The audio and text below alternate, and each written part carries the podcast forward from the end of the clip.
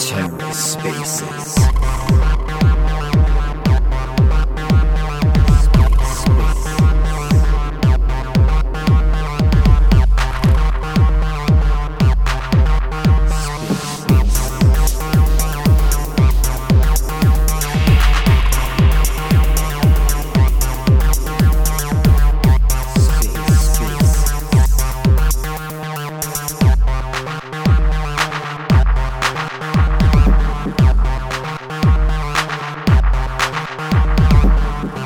Welcome to The Ether. Today is Friday, October 28th, 2022. Today on The Ether, TFM Juno Builders with Chaintools, chatting with Domerium Labs, creators of Orbem Wars. Let's take a listen. afternoon. I've got my headphones on, new headphones. Hopefully, you can hear me there. Do do do do do do do do do. Is it coming through? Can you hear me? Aye, perfect. You've got me. How's how's how's the weather up in Glencoe? Uh, mountainy, scary, bleak, dreek, the usual. Dreich. Dreek. Absolute dreek. I've got. I, yeah, you're crackling a wee bit. I don't know if that's my headphones or if that's your mic. I just thought I'd mention it. Hopefully, that it's, better, a bit clearer. um, I hope that isn't an issue. Is it? Is it clear now? I've not done anything. It's a bit better. I'm just. Right, uh, maybe it's my headphones. I, I mean, it could be my headphones. So we'll see what Stefan says. He's here under the Domerium Lab. I hope I'm pronouncing that right. Um, account. We'll just get him up. Domerium. That's a Scottish name, isn't it? Domerium. Domerium. Demirium. I wonder what it means. That's something we can ask him about, I suppose. Yeah. Um, where are you in your like um usual settings? Just getting a little bit of um, you know, when the internet's a bit rubbish and you kind of, I'm not saying like crackle, but some sort of I tell you what, I'm going to Just get rid of these headphones. I think, yeah, Just laggy. that's what I'll do. Yeah. Um, I can. Uh, hi there, Stefan. I'll hold the I'm just going to try and thank you very much. Um, Yeah. Komple in How- the house. How's my son? How are you, Stefan? You all right? Yeah, I'm good. I'm I'm I'm trying a, a Twitter Space for the first time in an emulator, so I can use my my normal mic. Uh, am I coming through clearly? Yeah, it's pretty sweet. That Good, good. pretty sweet indeed. So, uh, anything interesting happened since the last time we spoke? Was that a week ago now? God, time. It's Monday, wasn't it? On the Juno halving uh, space. Yeah, yeah, it was Monday. Yeah, Monday. Aye, anything interesting happening? You've just been heads down, building, That's grinding. Just grinding. grinding. Fantastic. Uh, yeah, I'm excited about figuring, um, well, learning more about Orbem, Orbem, Orbem Wars. Uh, wars. Is that how you pronounce this? Orbem. Yeah, that's it. That's it. It's What- based the- on the What's the reason behind Orbem? I'm not familiar with the word Orbum. Uh, it comes from Latin orbi, which means globe, and this is a fut- futuristic game. Talks, uh, it's all about you know conquering planets and uh, fighting on planets, which are globes. So excellent. I mean, it's like we'll get into it properly in a sec once we've got all set up. But uh, yeah, I'm excited about it as a young gamer myself back in the day. Um, this looks very familiar to something that I have played before, and I'm excited now. which which uh, which game stole most of your childhood? Um, well, uh, strategy games now. like, I'm talking kids games here, right? But remember a, a, a game called um, Roller Coaster Tycoon. Oh, right. yes, My yes. God. Okay, yep. I was thinking about it the other day, and I thought, you know, because I watched my little lad growing up, and I'm going thinking all the things I used to do, and I, I wondered, I wonder if he'll get into games like that himself.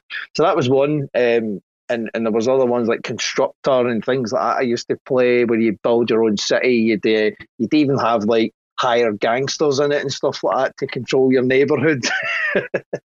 and then the other game I used to play quite a lot, which is quite similar to Orbem Wars, is Command and Conquer. Yeah, who didn't play that? Huh? Yeah, Oh, especially man, the Tiberian Sun expansion cost me uh, a lot of time.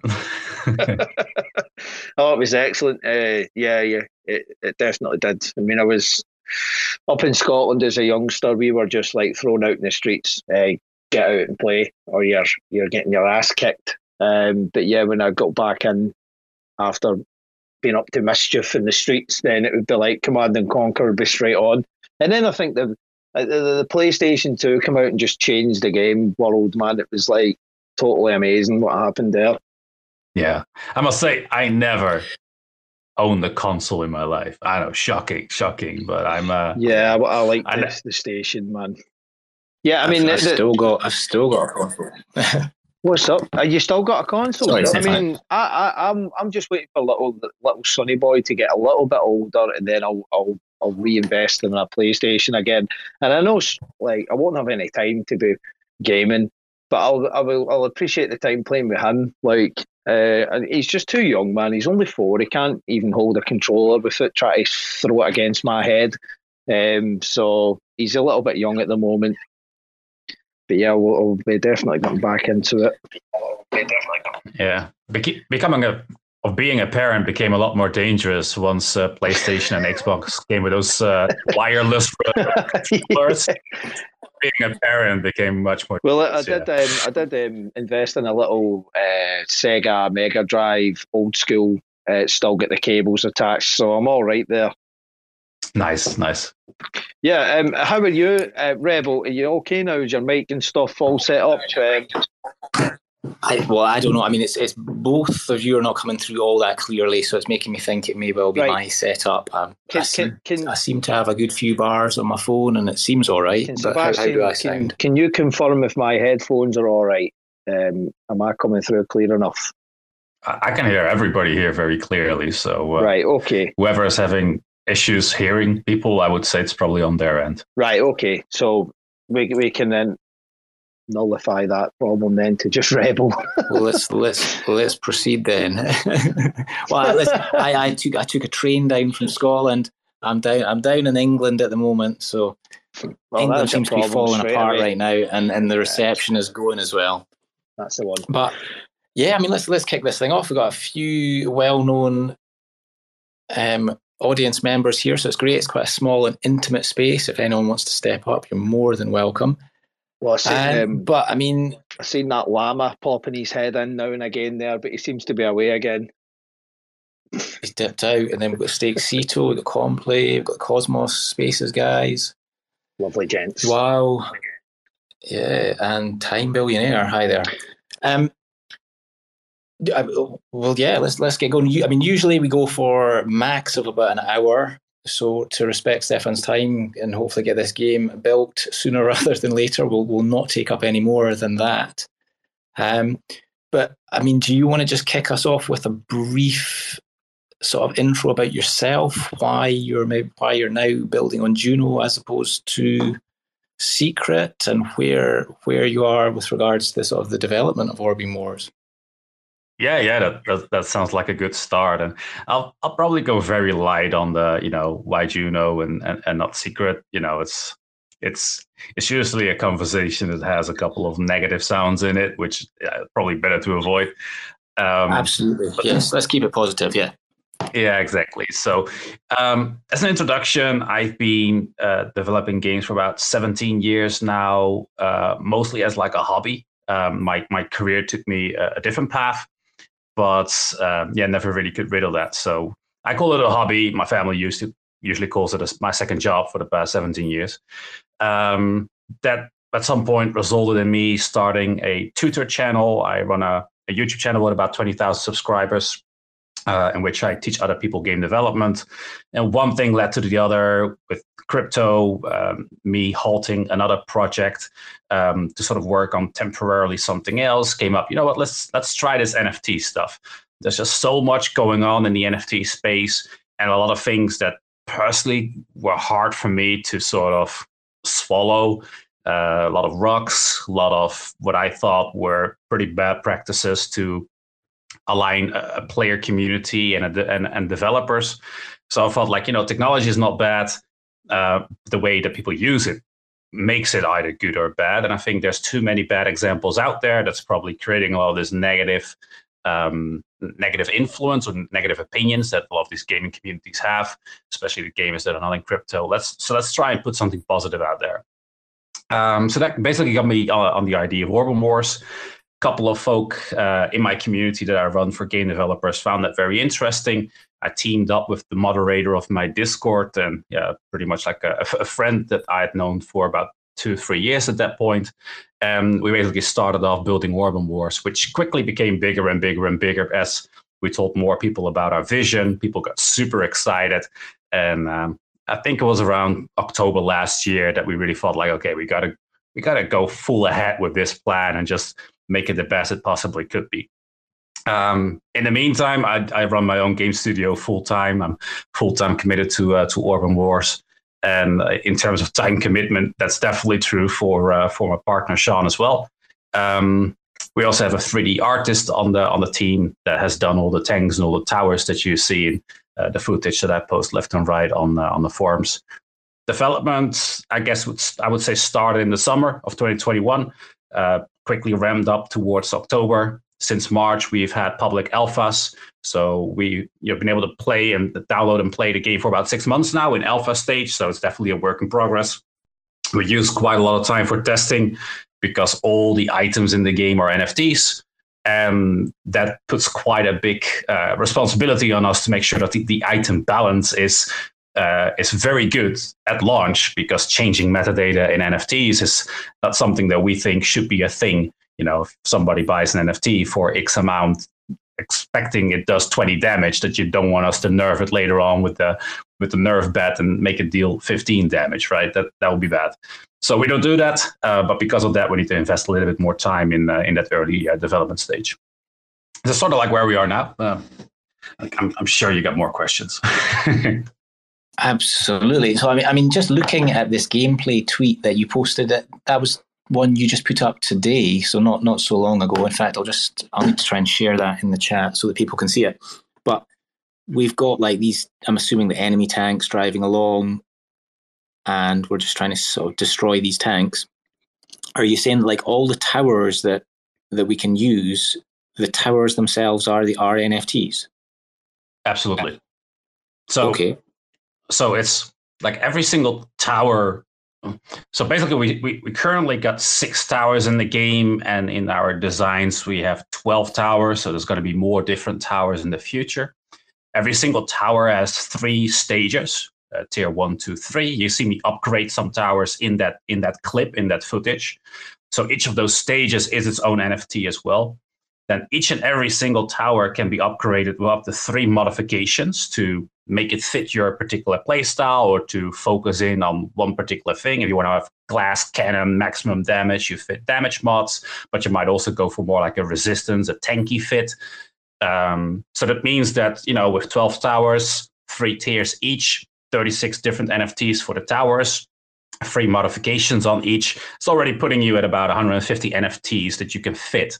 Now that's a lot. And then of course immediately people start asking like how the hell do you get those?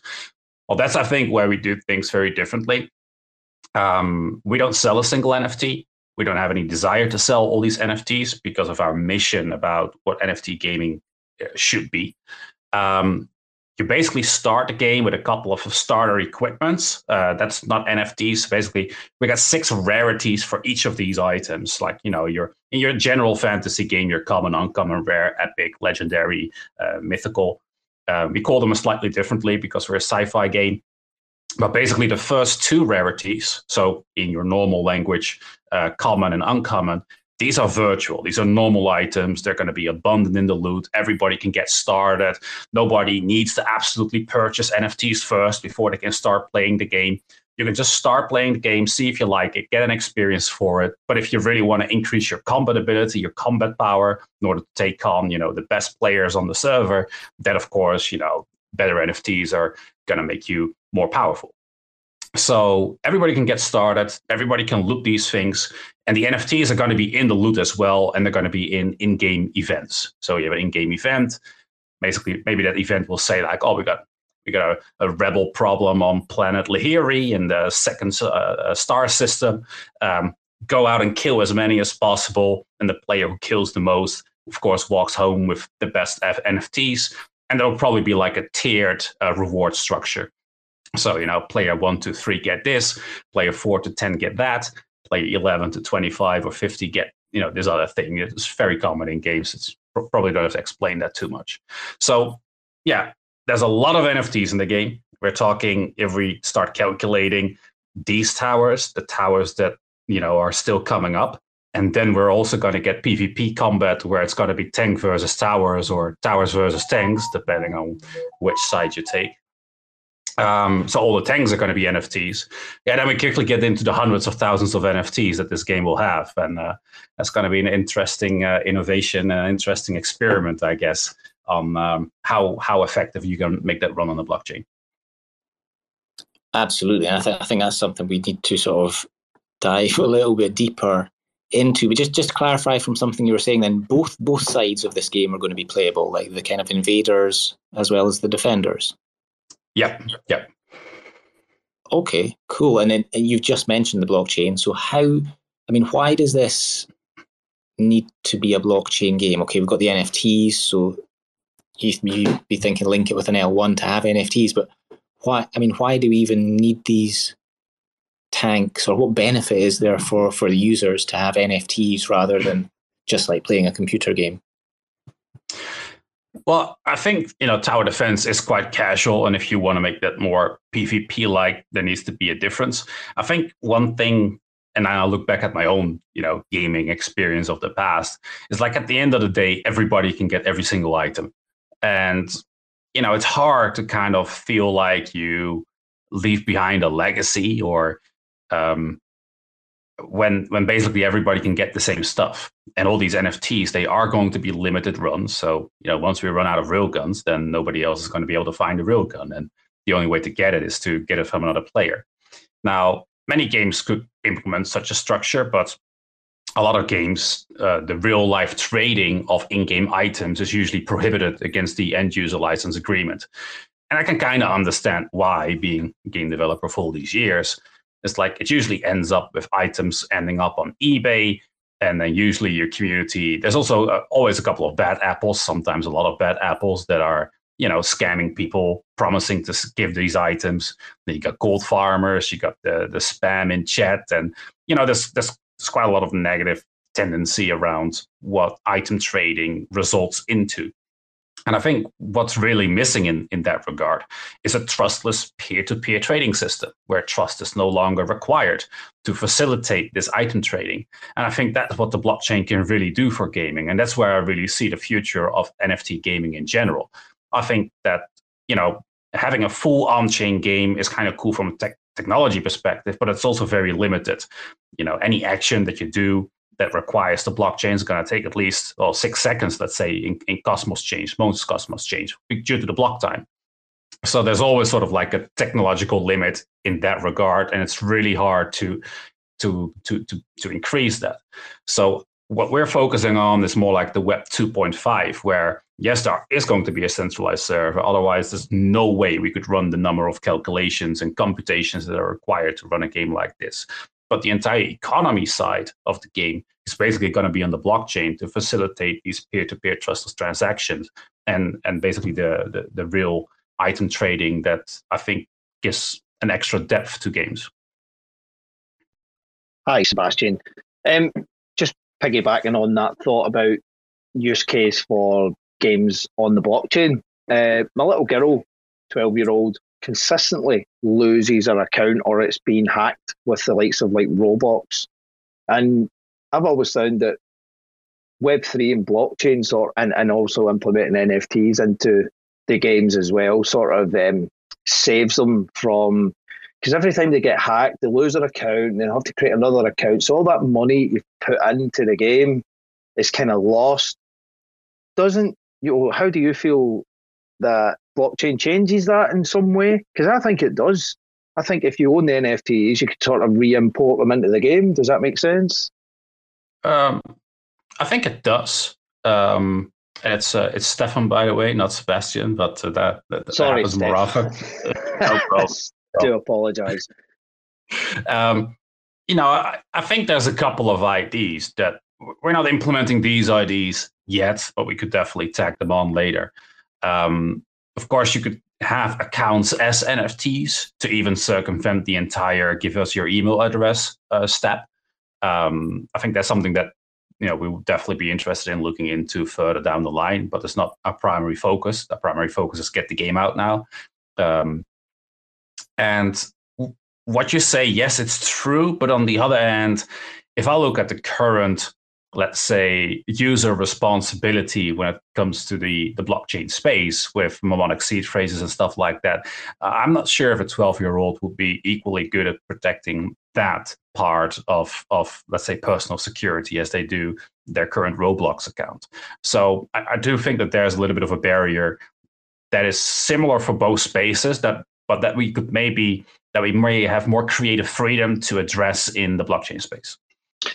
I, I do think we'll will improve the wallet um, verification and stuff. There, there's I've seen projects already implementing some clever stuff in terms of like a multi-sig style logging in, where I think your seed phrase gets stored by the wallet developer, but then when you verify maybe four out of five of the multi-sigs, I could be wrong there, then you get control of the wallet. Then I think the seed's then deleted, so it's making the like the UX a lot easier for people. I've, I've heard that. So yeah, you're right in what you're saying. A 12 year old handling a seed phrase is just not going to happen. It's it's going to be the parents that deal with that, isn't it?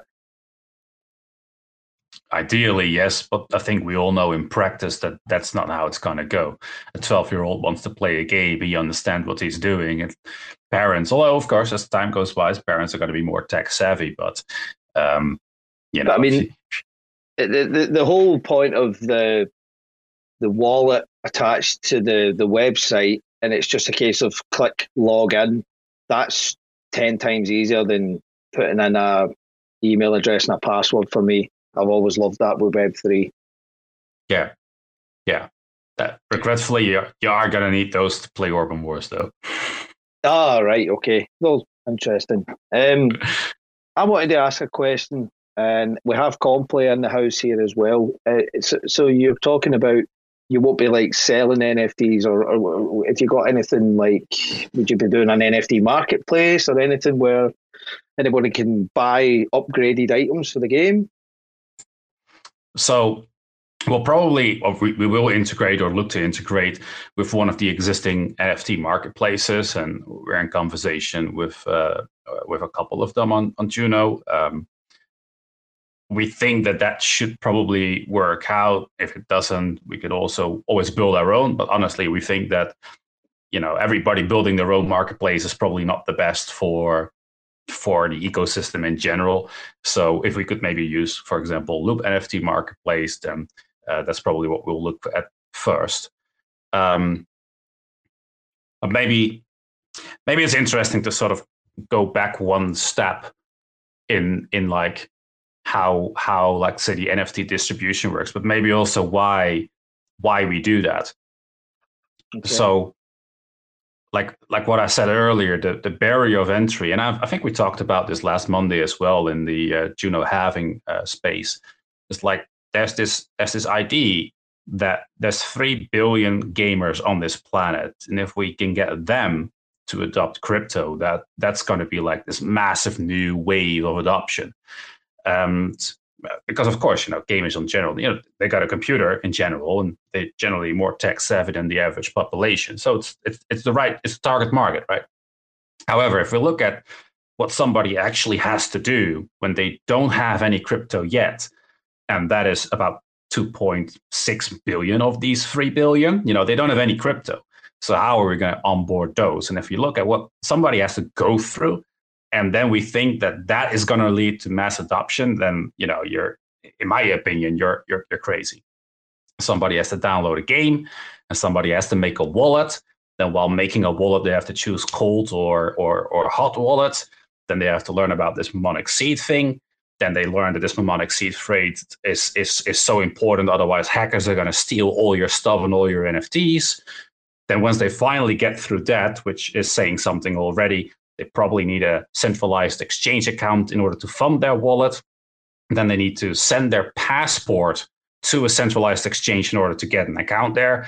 It's like at this point we're like comparing down clicking the download button on Steam to you know sending a, a, a, random organization you've maybe never heard of before your passport copy in order to be able to play a game. Like at that point, you pretty much lost 99.9%.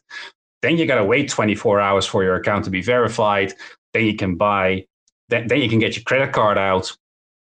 Then you have to transfer these tokens, buy some NFTs, some Axies for, and, and then finally you can play Axie Infinity or you know another game that that has this this barrier of entry because you need the NFT before you can play the game. And if you need that NFT before you can play the game, that requires you to have a wallet, that requires you to have probably some cryptocurrency. And, and that barrier of entry is just so incredibly high that if we think that 3 billion gamers are going to be the next wave of mass adoption, well, there's something for us to do first before that can happen. So, what we do is somebody downloads Orbem Wars and they can just start playing. Because our first two rarities are virtual items, we can give them a starter equipment and they can start looting some basic items like with every map they complete. And then as they are completing these maps, then sometimes they'll loot NFTs. And these NFTs are then, and I know this is a bit of an ugly word to use in a, in a crypto space, but then we are going to be functioning as the custodial of their NFT, similar to how a centralized exchange would hold on to your tokens the moment you buy them. We hold on to your NFT the moment you loot it or get it in a reward in an event. Now, similar to an exchange, the moment you buy something, you can immediately bring it over to your non custodial wallet, to your Keplr wallet. Similarly, the moment you loot an NFT in, in, in Orbem Wars, you'll be able to go to the NFT manager and claim that to your own wallet in case you don't trust us. No hard feelings. It's, it's, I'm okay with it. You don't have to trust me. However, for those players that only heard about Bitcoin in the news and have no cryptocurrency wallet yet and haven't got a centralized exchange, they're just completely out of the space, they can play Orbem Wars. They can get started. They can start looting NFTs. And they might not even notice that they're playing an NFT game until they see, you know, the global chat in the game asking like, what's the what's the, uh, the, the price check on a railgun turret tier two? And somebody answers, I don't know, 16 Juno. And then they probably ask, what is a Juno? You know, and, and I expect those players will be in the global chat. And that's the moment that we yeah. can say, well, there's a little bit more behind this game. Yeah. And then that's the moment they're emotionally invested. That's the moment they're interested. And then they can onboard into this crypto space at their own speed. You know, they can decide, you know what, it's Monday now. I'm going to wait till Saturday and then I'm going to read about all this wallet stuff. And of course, you know, we as the Domerium Labs will make sure that we got all these uh, tutorials written or video tutorials on YouTube. Like I said, I am a YouTuber, so uh, I, I, probably know how to make a tutorial by now. And then it's, you know, we can onboard them in their own speed, in their own pace, and then we can make them part of that other part of Orbem Wars, the economic part, which happens on the chain out of game. So we think that is the right way to onboard all these people into cryptocurrency. And I think personally, and I think everybody should just probably just think of like whether you think this is true, you should probably think of that yourself. But I think that is maybe the most bullish thing for a blockchain like Juno, because anybody that's buying Juno these days probably already has Bitcoin, Ethereum, Atom, you know, Juno is rarely the first token or the first coin that you buy because we're a little bit further away from that, right? It's like the limited amount of centralized exchange listing, for example, already makes that kind of difficult. So with Orbem Wars, if we get popular, let's say popular means 100,000 players, that could potentially mean that we're onboarding 25,000 players with a first crypto experience, with a Juno first experience. The first exposure they're going to have is the Juno network, and they won't know anything else unless they explore further. And I think that's an onboarding mechanism that Juno right now doesn't have.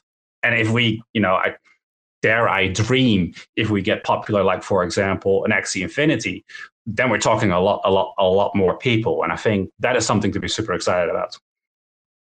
Stefan, that's absolutely fantastic. Your thoughts on onboarding gaming users to the to the ecosystem? Such a such a great way to put it. Thanks very much for answering. So, I mean, just following up on that, then, like we're talking, or Stefan's been talking about three billion people potentially as some kind of market for bringing people into crypto. Like, uh, I mean, is that your mission to bring people into crypto, bring people into Juno, or I mean, I don't know if you've made your money already, or if, if you're wanting to like monetize Orbem Wars as well. Um, and and like if if Orbem Wars is going to be like a, a f- of financial benefit to yourself, like can you talk about how you're going to monetize it? Because it, from what you're saying, it's like it's free to download, free to play. You're not selling NFTs. I mean, is are you just going to take like um, commissions or royalties on like secondary market, or is there something more nuanced? Uh, no problem uh, talking about this, and uh, I'm not, I'm not the white knight that, that, that comes and save a blockchain, right? Like I'm a game developer for for for for, for, for F's sake. I just want to build a cool thing that other people find cool, that they love playing, and I'm gonna love watching them love playing it. You know, that's what drives me. I'm a I'm a game developer first. I'm a blockchain developer second. Um, and uh, so yes, there will be a monetization system. And I think the way that let me start with let maybe let, us say a reference point that many people get. Like many nft games for example have like a pfp collection or something that gives you a certain access or, or certain benefits. But on a pfp collection of let's say 10000 items or even 50000 items there's only going to be so much trade volume that you can take royalties off. Because basically if an nft is sort of your access to a game or is giving you certain benefits to that game you basically don't want to sell that nft until you're done playing that game. You're you finished it, you're done with it, or you moved on. So that doesn't really generate much trade volume. In in Orbem Wars, on the other hand, because we get so many different items, you're bound to find some items that you already got. You might find, you know, a rare real gun. Well, you already have an epic one. You know, what do you do with your rare real gun? Well, you're probably not just gonna leave it, leave it catching dust in your inventory. you're probably going to sell it off because maybe you don't have that laser yet, and maybe if you sell your real gun, you can get your laser just like you know how it works in a real game. If, if you loot something that's double, you try and get rid of it for as much as possible to buy something back as cheap as possible. Basic economics. So because of the way that we implement NFTs in the game, we do expect that there's going to be a massive amount of trade volume. If if, if our game gets successful, we're, we're easily bringing. Well, I, I don't want to speculate. Um, a lot of trade volume to an exchange that yes, we can take a royalty off, and yes, there will be a royalty on the on the NFT uh, trade volume. That royalty is going to be relatively low. We don't think that we have to put that really high, and we would also feel really bad that you know in case the game does get very popular and some of these towers are going to get really expensive. I would feel pretty bad if we're going to you know walk off with like 80 100 dollars on, on, on a trade. So definitely below five percent, but we're we're thinking somewhere like like three three and a half percent. However, that does expose a risk to us like what let, let's say it doesn't get that popular or the towers are staying very cheap which you know i have no idea what they're going to cost. The, the, the open market will decide that. So we basically implemented a double royalty. One is a percentage on the market and then we have basically a flat uh, a flat fee for taking the nft out of the game and putting it back in. So we're thinking along the lines of maybe $30 cents or something like that. So let's say you find a real gun you know, okay, I can sell this for 10 bucks on the NFT marketplace. Then basically you pay us a 30 cent fee to take it out of the game. So let's say you have $9.70 profit left and then a 3.5% royalty. That basically does two things for us because, of course, you could ask, well, why don't you just increase your royalty? Well, one of the things that we're going to have to be dealing with is bots and uh, yeah, well, bots are our biggest problem. So let's not go into the rest. But bots who automatically play the game in order to get loot, in order to get these NFTs, these are going to be you know one thing that we have to uh, address. And if we detect a bot and we have a, have a lot of bot detection code, it's really hard to bot this one. We basically just ban your account. We're not even going to, you know, warn you 17 times like some games do when you try and, and, and mess with the system, your account is gone. Of course, if you already have your NFT in your own Keplr wallet, we cannot ban your NFTs. They're yours. It's your ownership. But by having that fee to get it out of the game and put it back in, that does mean that a bot account or a botter constantly has to pay that fee to set up a new account. On one hand, Highlander, what you said earlier, somebody loses their account. Yeah, that does mean that when you lose your account, where you also incur a cost. But for us to have this anti-bot, this this this anti-monetization mechanism against botters is a way that we can keep the, the game bot free, which should improve the gameplay for all real players out there. So there's like this double fee structure, and that's basically all on the NFT trade volume. And yeah, because we have so many NFTs in the game, um, that should you know we should be able to keep these costs very low for people um, while keeping it financially interesting for us to you know keep everything running keep expanding the games keep coming up with new events new content new upgrades new updates keeping the service running making sure the servers are lag free all that all that good stuff. Excellent. Um how what's your plans on like marketing it to non-crypto users? Do you have a plan in mind um so it's basically like a little bit like a two stage rocket. I like to describe it as like obviously our initial user base is most likely going to be you know those three to 500 million people that are already in crypto um, and of course with a juno network user slash ibc cosmos uh, uh, user first every game needs that initial adoption in order to you know I, can I, I, can turn this around. If you're scrolling through the Google Play Store and you see a game that has free downloads, even if the, the thumbnail looks amazing and even if the screenshots look amazing, you're probably not going to download because who plays a game that has only free downloads? So we are going looking for that initial search just you know in the Juno community, in the IBC community, and after that broader in crypto.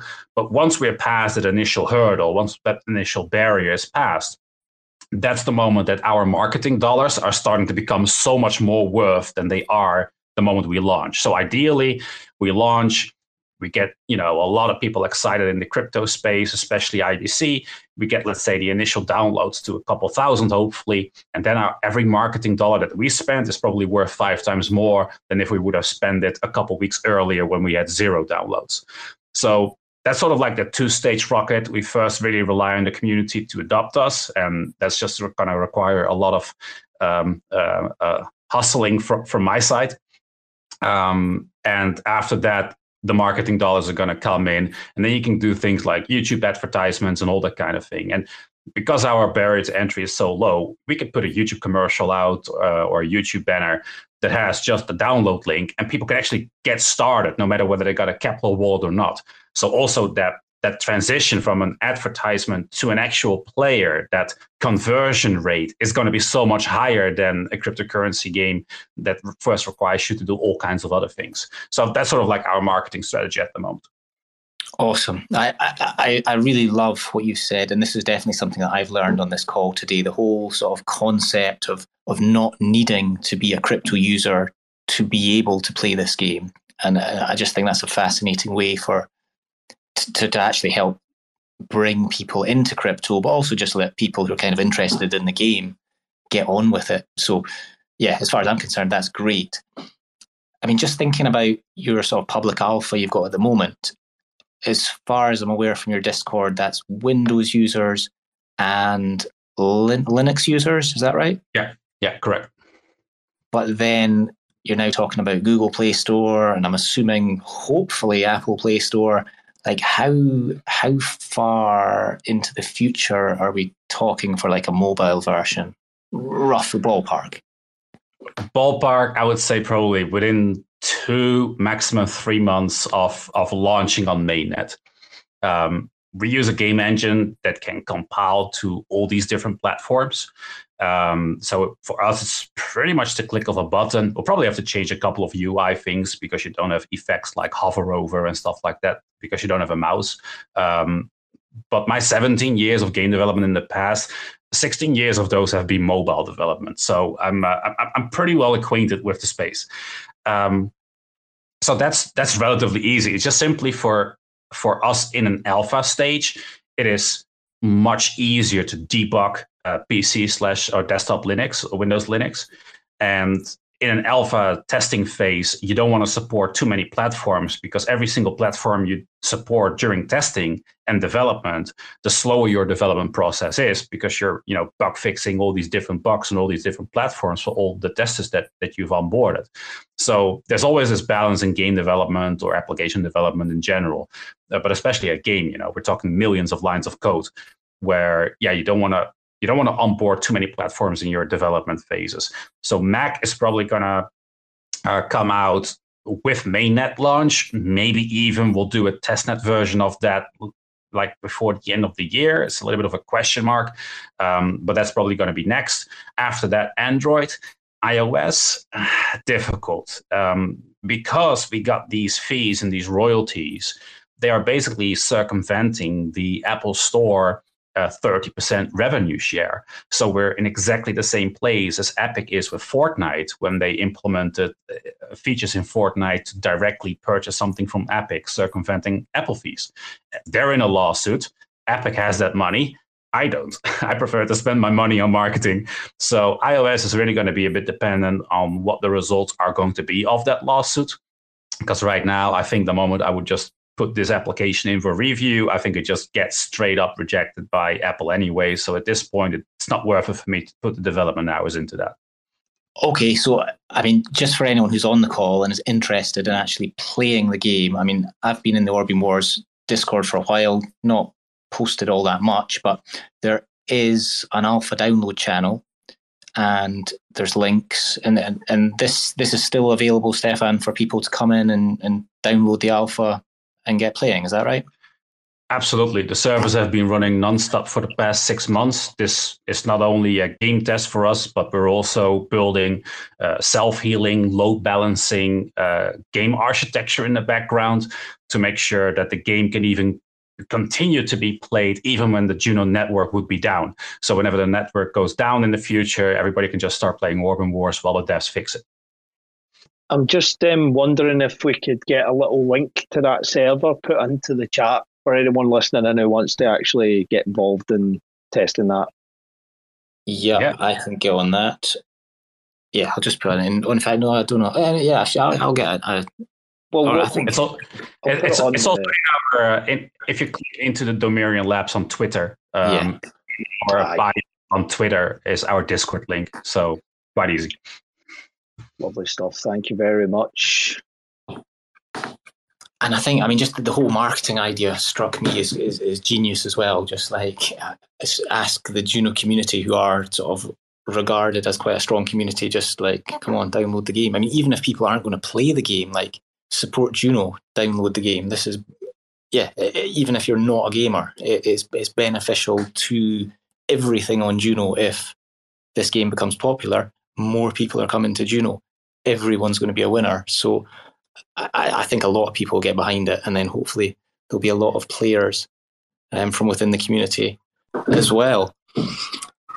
For sure. Yeah. Um, we, have created, sorry to cut you there, Stephen, but we've just today been um, like created a little sub dial, but it's community general community involvement on like marketing and stuff. So yeah, I, am going to put all this stuff together and and like start really pushing the projects that are happening on Juno because I find there's a lot of um, negativity at the moment with the bear market and prices and stuff, and people just like don't really know what's going on. And I think we just need to get the word out there a little bit better, especially Juno.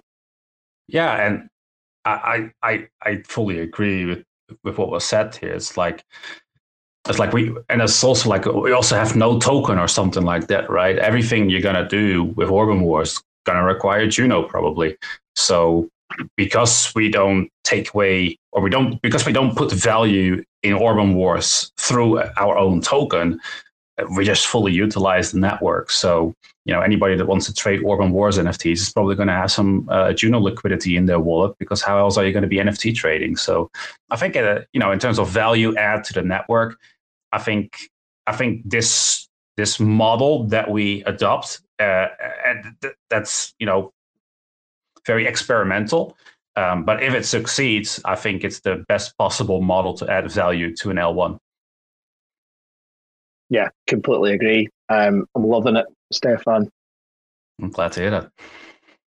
I mean, it's quite exciting to be in this call. Yeah, so we've got Domerium Labs, newish to Juno. Um, we've got the Wrecked Gang. They're newish to Juno, and congratulations, guys, on um, minting out in such quick order. We've got Terra TerraSpaces with his burn, um, burn recording for us. So yeah, I mean, this is this is even in this bear market. I, th- I, think it's really great that there's so many people still in these calls, and then with the sort of historical record that TerraSpaces is creating, it's is going to live on. So when people come in over the next few months, um, they'll still be able to find out about Orbem Wars. I mean, one other thing I'm hoping we could maybe touch on, Stefan, is um, well, there are a few other things. So the first thing I maybe like to address first of all is like what is I mean, what is Orbem Wars? Why why did we have why do we sort of doing this tank battle? I mean, what is the, the story behind it? Oh, good good good question. All right. Get ready for for the soapbox moment, I guess. Um, so we have we have a long term vision that that one day, and we expect to start development on this more actively in 2023. We already have a bit of a concept, alpha. Um, to lift Orbem Wars up into a metaverse. That is our end game as Domerium Labs to create uh, a space feeling space, uh, a station like metaverse where you can visit different planets. And the lore and the story of Orbem Wars will be the backdrop for that metaverse as well. So we went quite heavy on the story for, you know, your average tower defense uh, game so the story is basically the uh, somewhere in, in, in 2035 i believe uh, we, we get to a theory of quantum gravity that basically initiates or starts a whole new space exploration era where we have different kinds of sensors but also get to a faster than light speed uh, engine that allows for space travel.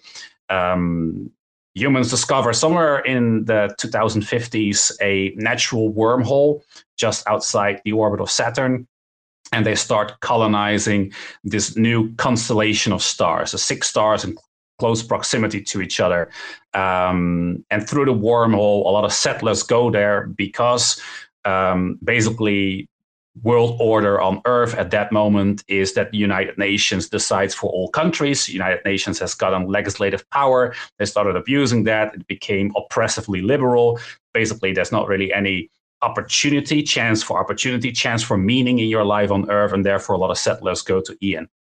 Uh, a lot of people feel the same feeling and they feel like as long as we stay connected with earth we're kind of doomed to end up as earth so after about 20 years after the discovery of the wormhole um, and 20 million more than 20 million settlers in this new constellation of stars they have pretty much become self-sufficient and they decide in a covert operation to blow up the wormhole cut them off from earth then um, in, in Ien, you basically get sort of more like a cutthroat organization where it's survival of the fittest. If you work hard, you are rewarded.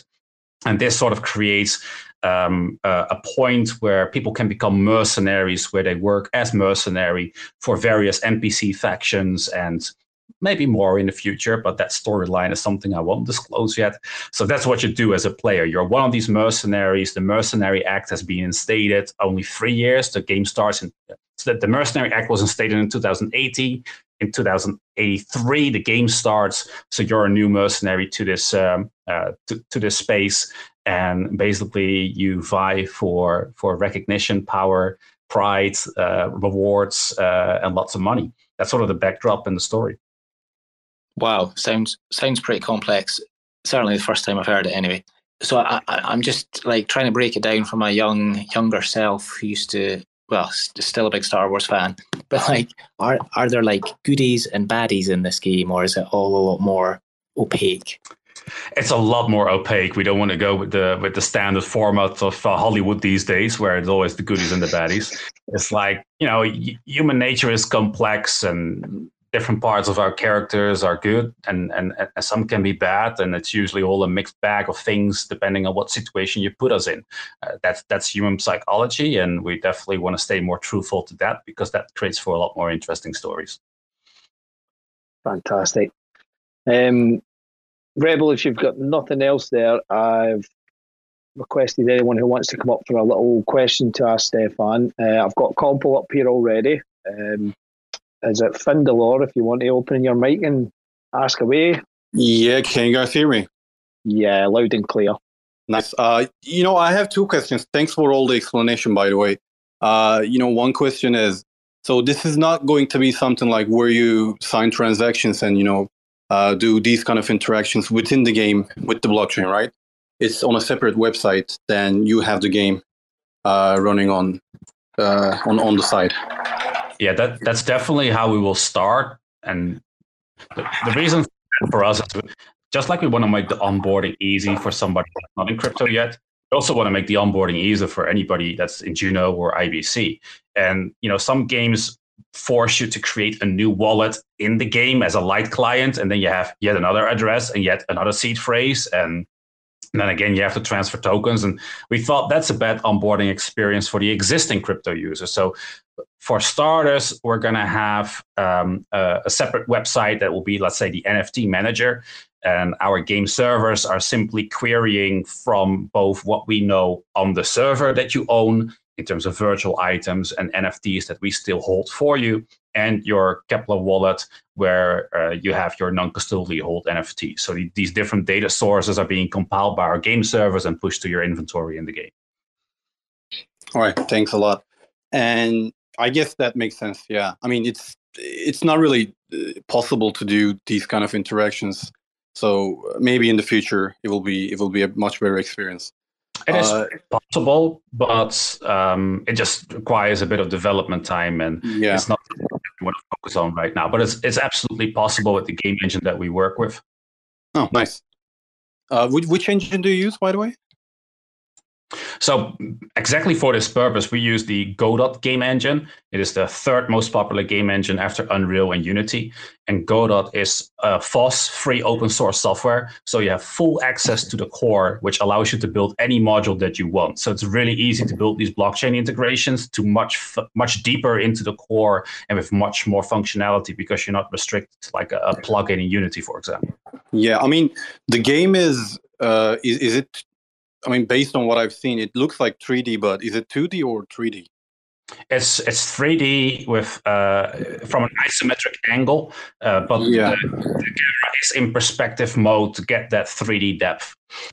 Cause yeah, cause I know that Godot is not really good with 3D. Uh, 3D. Yeah, that's that's yeah, that's a that's a misconception. Regretfully, uh, this is this is Godot and this is 3D, and it's perfectly able to do that but I think a lot of people, um, you know, Godot has a lot of hobbyists because it's completely free to download and use. And I think a lot of hobbyists don't have, let's say, the years of experience that I have to actually build a game. And once you know how to use the tools, you can build something that looks just as good as it would look in Unity. Yeah, I guess I have to ask more questions to you then. uh, but yeah, for the for the second question, I mean, uh, so you mentioned that you have these different like swap actions, and you even mentioned a metaverse where, in my in my opinion, maybe you could have different collections on everything. Uh, you know, I was just thinking, uh, since you have all these different NFTs and collections, maybe in the future, uh, not really sure you heard of Komple before, but you know, we uh, just wanted to you know let you know that uh, maybe you would you know think about uh, maybe doing this project with Komple or even just you know learn more about Komple. You know, we have all these different like contracts modules pre-written for you, so you can just uh, have the minting, the swapping, the marketplace uh, ready for you. You know, built. So you you won't really need to you know just add more development into it. Of course, for some custom things you would need to, but you know, would you be open to you know uh, taking this to DM and just to you know talk talk about these things? Yeah, somebody mentioned the Komple account. I'm not sure if it was you mentioned it in a in a in a uh, tweet reply. So I've already been on your website, but I have to dive into it more deeply. Um, if we can lift the DM up to a call one day because that's so much faster, so yeah. I can, can get a better understanding of Komple, I'll definitely be open to that. Yeah, uh, sure. Then I'll I'll just uh, follow up with you on DM then. Awesome, thank you. All right, thanks a lot. Thanks, Findler. Uh, some good questions there. More of the more of our technical side. Um, Rebel, you've been having some slight issues with your headphones again. Are you hearing me okay?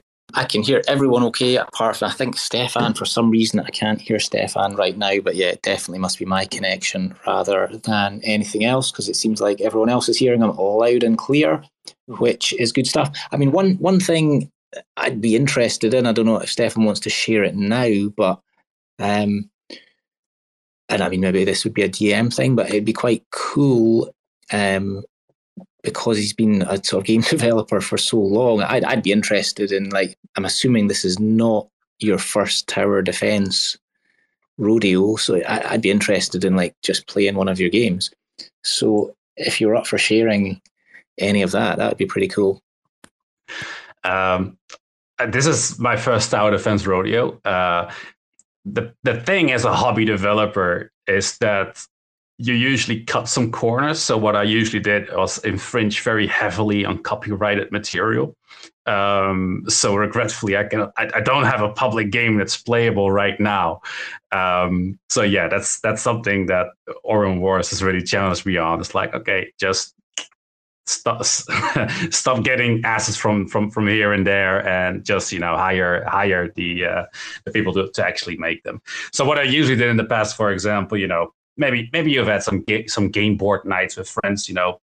And the problem is with game board nights that you know it's like it's always like max six players, max eight players. So what I usually did a lot in the past is you know how can you play Monopoly with thirty five people while getting absolutely wasted on whiskey? Um, that those were the questions that were very interesting to me in the past, and I've got some great Monopoly games for that, but they're only shared between me and my friends because I'm not sure who the producer of Monopoly is. It's probably Carver or something like that. They they defend their copyright quite well. That's excellent. Um, was there anyone else? I, am sure I seen a, a, a, raised hand earlier. Um, if anyone did, I do apologise. But if you want to raise your hand again, we might have some time just to slot you in. Um, I'm not seeing any hands raised now. No, no. Uh, all yours then, Rebel. No one, no one raised their hand. Sure. Well, I mean, I would suggest everyone in this call pretty much follow everyone else in this call. Um, Labs, TFM, Komple, Cosmos Spaces are here, TerraSpaces, Stake Ceto. I don't know if that's Crypto Ceto listening on it today. Wrecked Gang, um, I don't know about following Romy because he's changed his Galactic Punk to a Wrecked Bull. I'm not 100% sure how I feel about that, but um, welcome, sir. I think I'm following him already.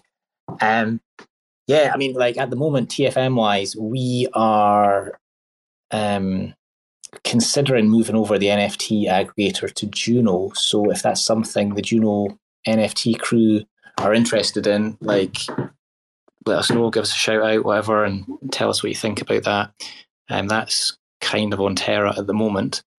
We have a request. Oh, right. Well, Mr. I mean, Mr. I, did say to, I, did, I did say to Stefan we'd be finishing at two, so if Stefan would drop out, then go for it. Yeah, I'm up for it. Just bring them up, bring them up quick.